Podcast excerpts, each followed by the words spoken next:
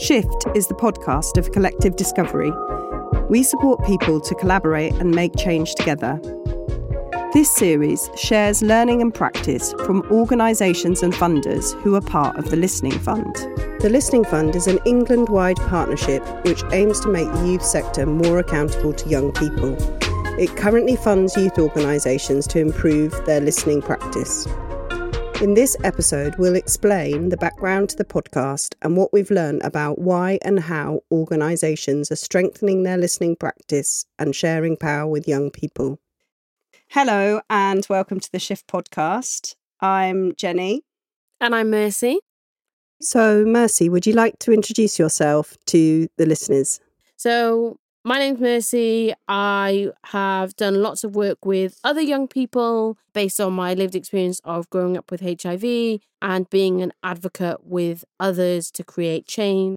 I also am a young grant maker. I've been the chair of a trustee led organisation and I'm currently a chair and a non executive director. My name is Jenny Ross and I work as part of Collective Discovery. I've always been hugely passionate about the role that young people can play in change making that started when I was a young person myself. So, back in the early 2000s, I founded a, a youth led movement called Youth Stop AIDS. Um, but as my professional career has continued, I've realized that I really enjoy and am interested in the role that young people can play in change making, even now when I'm very old. And then beyond that, my background is as an advocate, as a change maker, as a learning specialist, as an evaluator. So, Jenny, where did this podcast come from? Like, what sparked it? So, we're the learning partner of the Listening Fund. So, our job is to document the learning of organisations that are trying to share power with young people. And what we were finding is when we were trying to kind of write those up as reports or when we were having events, they really didn't have the same kind of dynamism and humanity and humility as the conversations that we were having with practitioners in our peer learning group. We really saw how people gain so much from hearing from each other's experience. And often the people that we're working with are the advocates within an organization for youth voice and youth involvement. And they find themselves in a really tricky position of being the people that want this to happen, but also being the people who know what it takes to do it well. And so sometimes they can end up in a situation where, you know, the organizational enthusiasm is growing and they find themselves saying, no, there's not enough resource, uh, not now, we need more time. And we really wanted to take that conversation out of the peer learning group and give it some visibility so that if you are an organization that's thinking, oh, right, we want to involve young people more, should we have some ambassadors? Should we, I don't know, create a youth board? How can we involve young people more in developing our services? That instead of starting from scratch and maybe making some of the same mistakes that other organizations have had, that maybe you could have some information or some ideas or some questions that would mean that you would start slightly further along in that journey or feel more reassured and supported that the questions that you're holding are the questions that everyone holds when they're navigating this work. Why I got involved was from our early conversations about how all this work is happening and it exists, but nobody is naming the practice around it, naming what it feels like and what it looks like and what good looks like. For me, the real value in being involved has been that we've been able to learn from each other about, oh, this is this is how you see it from your kind of learning perspective. I, as a young grant maker and young person in these spaces, see it from this angle. And I think there's definitely been real strength in being able to have our own intergenerational dialogue weaving through the podcast. And also even in the the editing moments and you know when we listen back to things and we'd be like oh this is what i take from it and you would take something from it completely different. And i think that has been really important because we've been able to create something that shows both sides of the coin. We've spoken to i think 23 people who are involved in this kind of work over the series and we've structured them around sort of six main ways that young people are getting involved in people's work.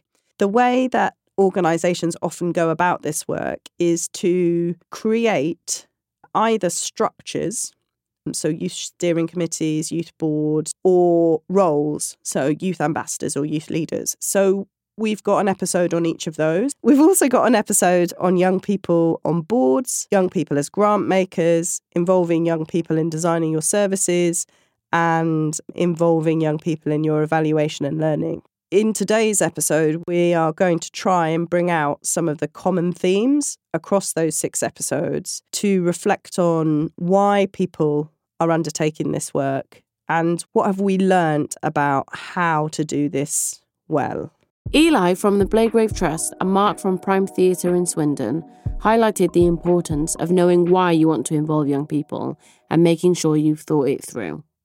Why? Why do you want to bring young people onto your board? I think it's important that you know that before you go and do it, because for me, that speaks to then the culture piece. Are you ready? I don't want to remove agency from any young people that are like, I want to come on this board and shake things up. But there is a really important piece about psychological safety. I think when one is embracing youth voice or creating or opening pathways, it's really important to ask why you're doing it and what are you doing it for? Because I think we actually we made a slight misstep. It was there are no young people here. We need to make sure we have some young people as members of staff and as voices but we probably did it a bit quickly. We hadn't thought about what they might need and what those who wanted to serve them might need to do that as well.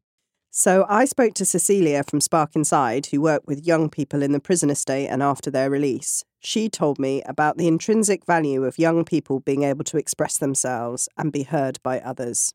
For many of the young adults, it's simply being heard, being given the opportunity to say, Look, this is what I think, this is what I feel without being talked at or without someone expressing an opinion on it.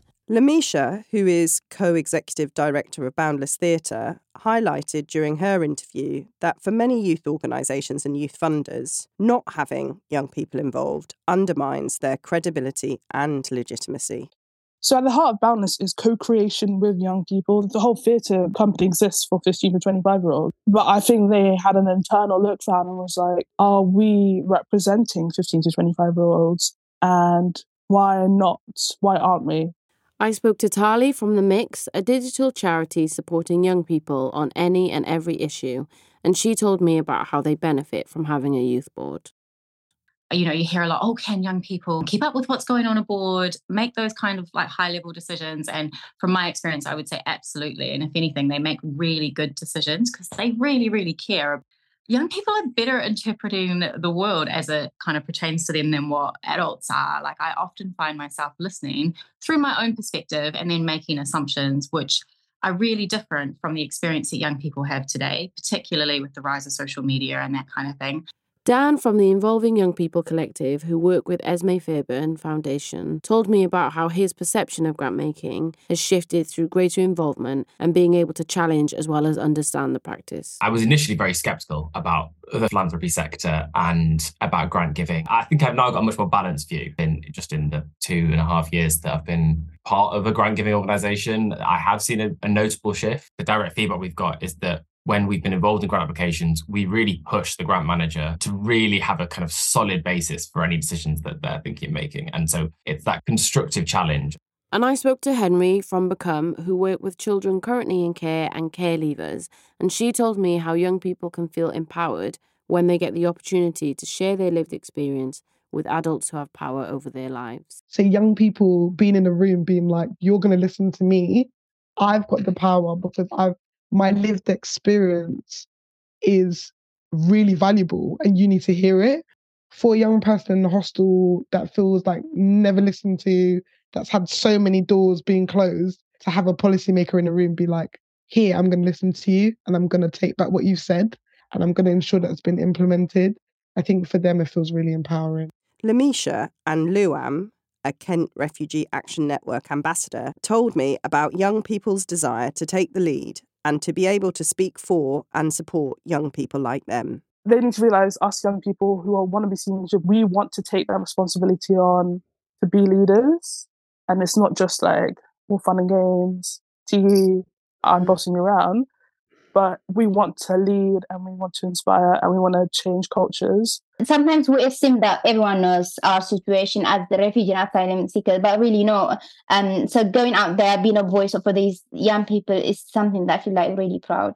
Young people, it makes more feel comfortable to talk to us because we've been there. We have the first-hand experience and then we speak different language so some of them they find it really easy to speak their own language and then we translate especially for the new arrivals so, as you can hear from our guests, there are lots of reasons why organisations start to share power with young people. We've had to clarify what we mean by sharing power. We think about a situation where organisations and funders have power over young people. So, they get to decide what services young people get access to, what gets funded, and moving from a situation like that, where organisations and funders are doing things for young people, doesn't necessarily mean that they're doing the wrong things, but that young people are not involved in that process. And so a lot of the organisations are moving toward taking decisions with young people and involving them actively in their work. This goes beyond participation or voice. This is about giving young people the opportunity to be part of decision making.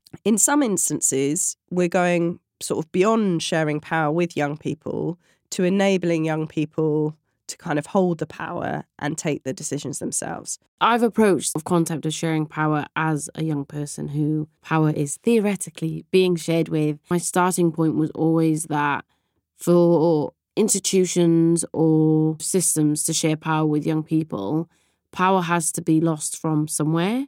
And I think that's been something that I really wanted to explore through this podcast. How do people in situations where they are sharing power actually feel about that? And hearing so much about, yeah, it's really scary. Yeah, it's complicated and it's messy, but we still absolutely have to do it. And I think there's something about that commitment to being uncomfortable that I hadn't appreciated as much when I was kind of on the other side feeling frustrated about why is it not easy for organizations to just recognize they have to lose power in this place to give that over to young people? And I think this can happen from both sides. So an organization can think, oh, we're going to share power with young people, we're going to involve young people, we're going to set up a youth steering committee, we're going to have some ambassadors, and intrinsically think that that is a good thing.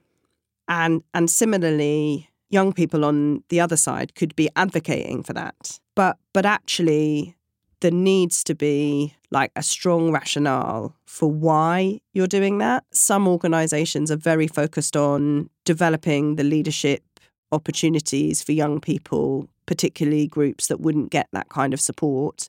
Other organizations are thinking about how to involve young people so that they can be more accountable, so that they feel more legitimate. And I think what we've learned is that organizations need to make sure that they're aligning their intention with the capacity, resources, support, experience that they have. I think one of the things that's been interesting about speaking to some of the younger people on this podcast has been their understanding of the situations they've been placed in and that sense of being able to read the room and recognize whether or not you are actually there to be listened to and whether you are valued. Um, because there's so many situations where young people can be used as tokens and as decoration to sort of put a lovely little seal of approval or a little stamp, or young people are brought in far too late into a process, um, but that's never really acknowledged or understood as to why that that just isn't meaningfully involving young people. And I, I also think there's something about that flow of information. So if you are in a position where you get to decide what is shared with young people and what isn't, like you just need to be really open and honest with yourself about like transparency is a really key thing in this process. And if you are going to involve young people, you need to think long and hard about okay, why and what value does this have for them, but also for us? And if you could do the process without them, then you shouldn't like you shouldn't be involving young people if you feel like it's not going to make a difference because they are going to understand that they haven't they haven't made that difference. Sometimes organizations if this isn't embedded in their culture will really see staff or senior leadership getting frustrated at the time and resource that is being invested in involving young people. And if that is seen as like a nice to have, like, you know, on a job description, essential and desirable, you know, something desirable but not essential, then you're always going to struggle. But actually, to be meaningfully, I don't know, having impact on young people's lives, this has to be essential. You have to have ways that you're listening to young people and making sure that your work reflects their needs and their priorities. Often, organizations are creating these kind of structures and roles when actually what you need is more of a day to day practice of what are the decisions that we're taking today? How are we making sure that those are the right decisions? How do we know that we're reflecting young people's priorities and needs? That might mean that you then need some youth ambassadors or you need a youth advisory board, but could equally mean actually we're going to go and look at what the data tells us about young people's priorities or what the data tells us about where in the country there's least spending happening in this area. I spoke to Jenny from Carefree Cornwall, who work with children in care and care leavers, and Kate from the Foyer Federation, who work with local organisations that provide supported housing. And they both highlighted the need to provide a range of opportunities for young people to get involved. It's making sure that all our young people have an opportunity to be involved at a level that works for them. It tends to then be young people who are more maybe articulate, who can, you know, have got more confidence in speaking and maybe have had previous experiences of having their voice heard and acted on. It's really easy to just default to getting them to form the shadow board and actually it's it's working out how we would capture the voice of young people across the organisation we wanted to make sure that there was an opportunity available for every young person, whether they've got a little bit of time or a lot of time. So, for young people that maybe can commit a bit less, we run a survey every six months. And the idea for that is we want to hear from as many young people as we possibly can and the responses we get go into shaping our programs and also helping us to decide which kind of funding to go for. What are, what are young people's priorities? I spoke to Vicky from Big Leaf Foundation, who works with displaced young people in Surrey, and Cecilia from Spark Inside, who highlighted the centrality of building relationships of trust so that young people can feel safe, open, and honest.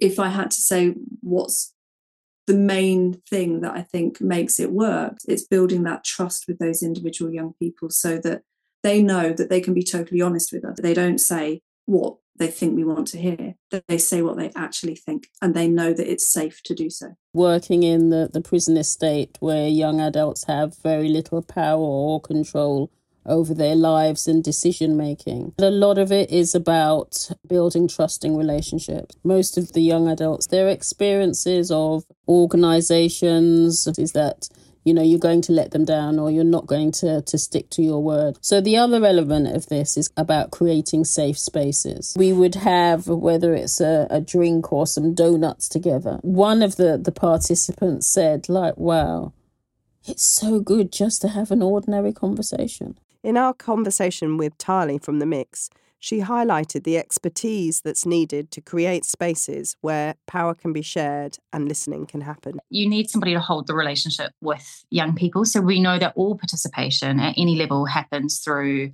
really robust, safe relationships. That's something that often board members don't have time to do. Thinking about how to structure a board meeting differently, how to make things youth friendly. It's really difficult to do when you spend a lot of your time in adult spaces. And then the other thing is confidence. I find like on both sides for young people and for adults, it's can be really nerve-wracking having young people come into the space. And then likewise for young people coming into that space. So I think just some reassurance that that it's all going to be fine. Eli spoke to me about how it's not just about what's happening, but actually the physicality of that space also plays a key role in making sure that young people can feel comfortable to fully contribute, feel valued, and take the lead. Often in more traditional foundations, the physical boardroom feels very archaic, you know. So if you're bringing in younger people from a background that maybe they, they've not existed in those spaces or they don't often feel comfortable in them, then there's some work that you need to do. Gemma from Sounds Like Chaos told us about how it's important to think about how you can bring creativity into the ways in which you engage young people. And Henry from Become shared with us an example of a project where they're trying to help young people to think outside of the box. Are you just going into a room, doing a presentation, and then asking some questions? Cool could you do something different? Because yeah some people are very articulate right? And others are you know the stuff brewing but that's not the place they're going to put it out. And you, you want to try to get all that juice because there's so much in there that people can offer. So you can use artistic process to get a bit deeper create more space for it not to just be a contribution of words a project called Sky's the Limit, where we redesigned what the care system could look like, really thinking creatively. If we had all the power in the world, like how can we change the care system? How can we make a visionary care system that fits all young people, that has no limitations? So, like, really getting young people to think out the box. Jenny from Carefree Cornwall shared with us how important it is to close the feedback loop and make sure that young people are aware of what's happening with their feedback and what is changing. Letting young people know where their opinion's going and who's going to listen to it and what actions they'll take is really important. For the corporate parent board takeover last year, they agreed on three agenda items, which was housing, long term positive relationships with trusted adults, and transport. And then they had a review six months later where they actually asked the corporate parent board, you know, what have you done in these three areas? Where's the progress? And, you know, we were able to say, you know, we've hired a housing manager to run a housing project within Carefree and public transport. We're doing a campaign with Barnardo's to try and get funded public transport for care and long term positive relationships. You know, we're feeding into foster care training. When I spoke to Luam, she explained how important it is to have support when going out into the community because of some of the difficult questions that people might be asked, and the need for flexibility when young people have other responsibilities and priorities that they need to fulfill alongside any role with an organisation. There an organization who asked them, "Oh, can we ask one of the youth ambassadors um, what's like to be on the board?" So we just right now, like this is this is not right. This is just horrendous. Now something is going to be really traumatic for some. Because yeah, she goes everywhere, literally with us to schools, colleges, everywhere we go. To. She makes sure that we are okay. Crown is flexible as well. They do try. They understand that we are juggling with um, universities. Uh, three of the youth, including myself, we are at the university now, so they know the challenges that we had to face. Um, so they understand. Some of the key ingredients that we've heard to making sure that this work can be done well is about the power of building trust with young people and their communities and being able to build long lasting relationships. As a funder, it's definitely made me reflect on the fact that we really need to be thinking about long term funding, but also focusing on the power of positive relationships as an outcome in and of itself. Whilst there's a lot of funding, I think, for the activities and outputs that can come out of working and sharing power with young people, there needs to be much more funding focusing on how you get there in the first place. So I'm talking about core costs. Are you funding people to be able to keep staff well paid in their jobs for long term? So, national organisations and funders can sometimes have a challenge when they are trying to involve young people. They don't have pre existing kind of relationships with young people that are based on trust. And they might not have the right skills and experience. It's important to look at a range of different ways to engage young people and also recognize without those trusted relationships, you need to have realistic expectations of which young people you're going to work with and or what level of support and experience you're going to need to be able to do that. There's something about the link between empathy and listening here. One of the things that happens when people are working alongside young people all of the time is that they really have a, the ability to put themselves in the young people's shoes because they've had a lot of experience. And then the step to creating inclusive processes, structures, and roles is much easier. And one of the challenges that organizations have when that isn't their day to day business is that they're more likely to make missteps. I always have a very strong reaction when I realize that I I've overlooked something. And so I was involved in a process with young people in Manchester uh, around serious youth violence. And we did all of the workshops with young people in leisure centres, and we had like Jammie Dodgers and crisp. And then when we had the meeting with professionals with the young people, for some reason, it ended up being in a hotel and a hotel in a part of Manchester which is over policed and where young people don't feel comfortable. And I was like, oh, we really ought to have brought the professionals to the leisure centre in Moss Side, right? And given them Jammie Dodgers and made them sit on like uncomfortable plastic seats. It definitely was balanced the wrong way.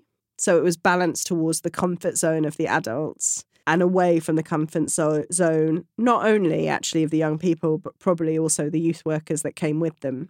The greatest potential is actually in spaces where there are young, younger people and older people together. And those are the spaces where I think there's still a long way to go to learn how to firstly create a safe space for intergenerational dialogue, but also recognize that support is needed on both sides. So often, older adult professionals who are losing some of their power will feel maybe a bit uncomfortable in a space that isn't one that was entirely designed for them. The difficult conversations that come out of this work and doing it well with integrity are really important conversations for people to have. So, discussions around, for example, paying young people. Everyone finds discussions about money really difficult. If you don't have transparency and an opportunity for dialogue around that, you're denying young people the opportunity to think about how they value their time and how they want to be compensated and how they want to advocate for themselves or whether they want to give their time away for free.